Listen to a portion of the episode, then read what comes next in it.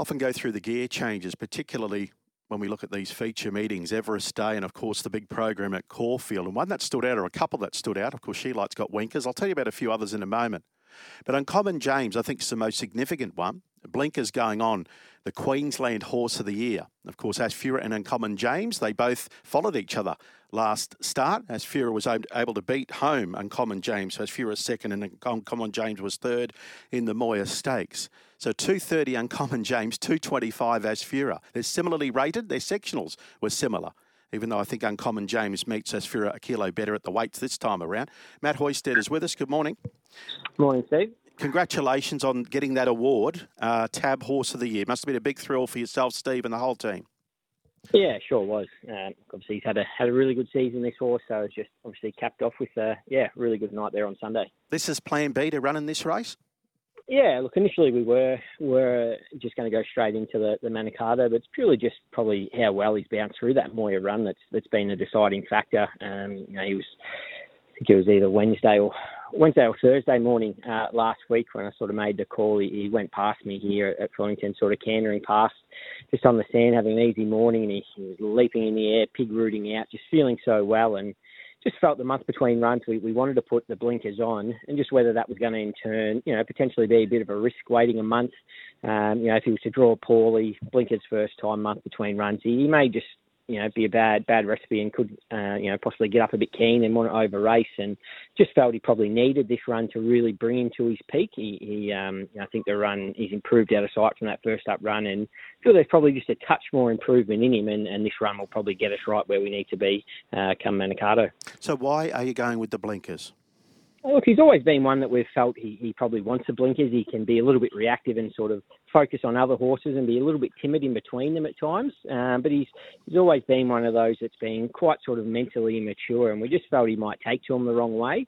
Um, so we, we feel that this is the first preparation where I think we've had him, you know, as, as relaxed as, as can be, and, and probably more the finished product. So we feel it's the right time to be to be putting them on him on him now, and hopefully that can just make him focus up, up a little bit more and just not be as wary of horses around him. Of course, he's a winner at Caulfield. He won the Regal Roller last around this time back in August last year, didn't he? When he sat just off the speed.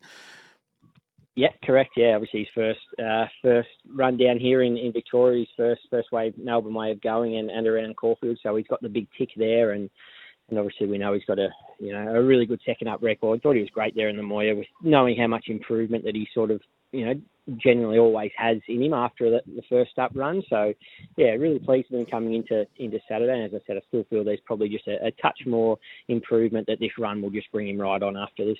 Just on the Moir, as we reflect on it, I said they followed each other. So, clever ride. Your horse ended up getting on the back of her from an awkward gate. So, one out, two back. She was one out and one back. And what was noticeable Uncommon James, if he had drawn better, he actually pinged the lids, didn't he?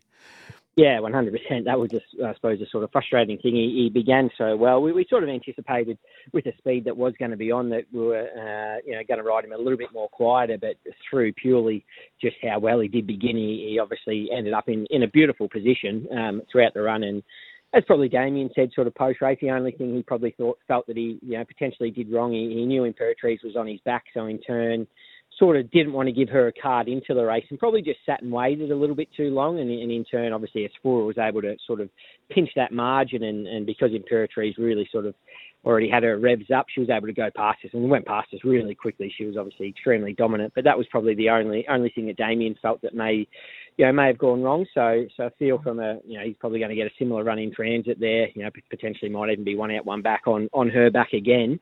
Um, and I think she's the right one to be following. She'll obviously take us everywhere we need to go, and um, yeah, hopefully we can get the job done. All right. What's also interesting uh, to take out of the Moir, I noticed Damian Lane, because Imperatriz tightened Uncommon James up when the, she was making a run, he couldn't get at her, this horse with the whip at all, like um, Damian. He was restricted, wasn't he? Yeah, I think it's probably more through his immaturity, and again, the reason why we're sort of putting the blinkers on. When she went past him, he just, again, as I said, he sort of really can worry about other horses, and she went past and went past so quick. And when she has, he's really sort of ducked in, sort of got a bit of a fright when she's gone past him as, as quickly as she did. So, um, you know, again, I think hopefully with the you know with the blinkers on, we can see him a little bit more responsive and and just probably be able to have him sort of working through his gears a little bit earlier uh, rather than sort of sitting for as long uh, there on Saturday, and hopefully that can that can see a you know improved performance. All right, and you're confident he'll get out cleanly with the headgear on for the first time? Yeah, I do. Yeah, look, he, he's always a really good beginner. I have no no really worries worries there. Um, and again, he's just going to have to. Damian's going to have to read the play. It's, obviously interesting. Six of eight can be a little bit tricky. It's going to be quite tactical early, depending on probably what Lombardo does. Is going to be the the real key. Whether Asfoora jumps and crosses over to the rail or stays one out, one back, and hopefully we can we can would love just to see him lobbing that one out, one back position on following her just one of many good races on the whole program, the Schillaci Stakes. Uh, as I said, Uncommon James around 2.30. This filly's very talented, as we know. A maiden was extraordinary at Sunny Coast, and we knew then that she was a she was a promising type, and then she won again. And then she was beaten a first go at 1200 Appen Girl. She's fresh here, race two. Tell me what you think. Yeah, look, obviously it's been a been a interrupted program with her being scratched at at the gates there about a month ago or so now. Um, so look, obviously it's it's not an ideal lead in when you have any hiccup throughout a preparation. But look, she's a she's a, a really talented filly. This girl. Um, look, we were very much on the fence, you know, whether to whether to sort of pull up stumps after her going off in the gates there at Flemington, or, or push on with the preparation. We we purely just left it up to her and to see how she was she was sort of going to cope with things mentally. Obviously, you, you worry whether you know, how much of an impact that can have on them. A, a, bad experience as she did have there at Flemington, but look, thankfully she she's come through it in, in terrific order. We obviously have to give her a jump out here at Flemington, uh, you know, to reinstate her uh, for a barrier search. She was ultra impressive there, uh, winning in, in sort of nice time. I think it was the second quickest uh, heat of the morning there, and um, yeah, look, couldn't be happier with her in that aspect. As you said, she goes first up 1200 now. Um, you know, she I think it, it, was probably more the end of a prep run uh, in the champagne in in, the champagne when she, you know, probably just peaked late. Um, so feels she's you know she's fine to be getting the 1200. We won't know until we get her under race conditions, but. Um, look, really talented filly, and hopefully we can we can get the, the preparation back on track All right. there. Hopefully she'll be in the first three or four runners. Will she? Fresh, up and Girl.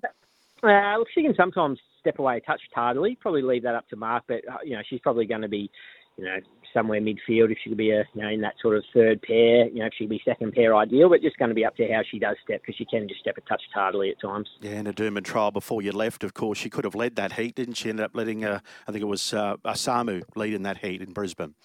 Yeah, yeah, yep. correct. Yeah, and you've got a barrier blanket there.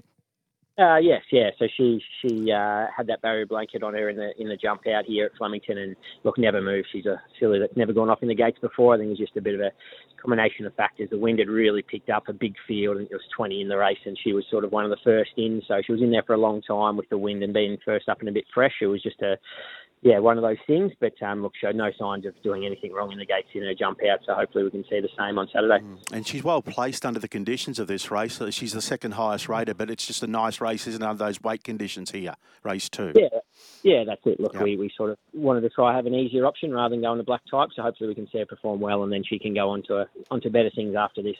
And would you return to Perth with Uncommon James? Uh, look, probably just see how we how we uh, do go, but probably see, uh, obviously, after the Manikato is going to be a deciding factor of, of where we go to on the back of that. Um, probably have our Brisbane Winter Carnival in, in sights for him. Uh, I think he's going to be you know, well suited at, at, you know setting him for a Doomben 10,000 and you know potentially even trying him out over 14 in a Stradbroke. So uh, look, we will just wait and see, but. Um, probably not looking likely at this stage. Lovely. Thanks for giving us a great assessment, uh, Matt. No, no worries at all. Matt Hoysted of course, uh, from Victoria, um, telling us about as, um, Uncommon James in the Schillaci Race 5 2 blinkers for the first time. And Appen Girl is favourite in race two, number two. First up at 1200, scratched at the gates, as you heard there, and barrier blanket $2.70. Um, yeah, just back to Uncommon James. I know the story's been well told. A special horse for, for Matt and wife Caitlin. Caitlin actually bred this particular horse. It was her suggestion. Um, of course, the family horse is the Dam, Pick a Bee. She won five, and then the decision, Caitlin made the decision to send that mare uh, off to Cable Bay, and Uncommon James the result. And uh, of course, he's the best uh, Cable Bay racing in Australia. There's a couple of very talented horses that race in the Northern Hemisphere, but he's certainly the best by far and away uh, racing in Australia uh, by that particular sire, uh, Cable Bay. So, fascinating little contest and tactical battle with the two faves there at Caulfield in the Schillaci.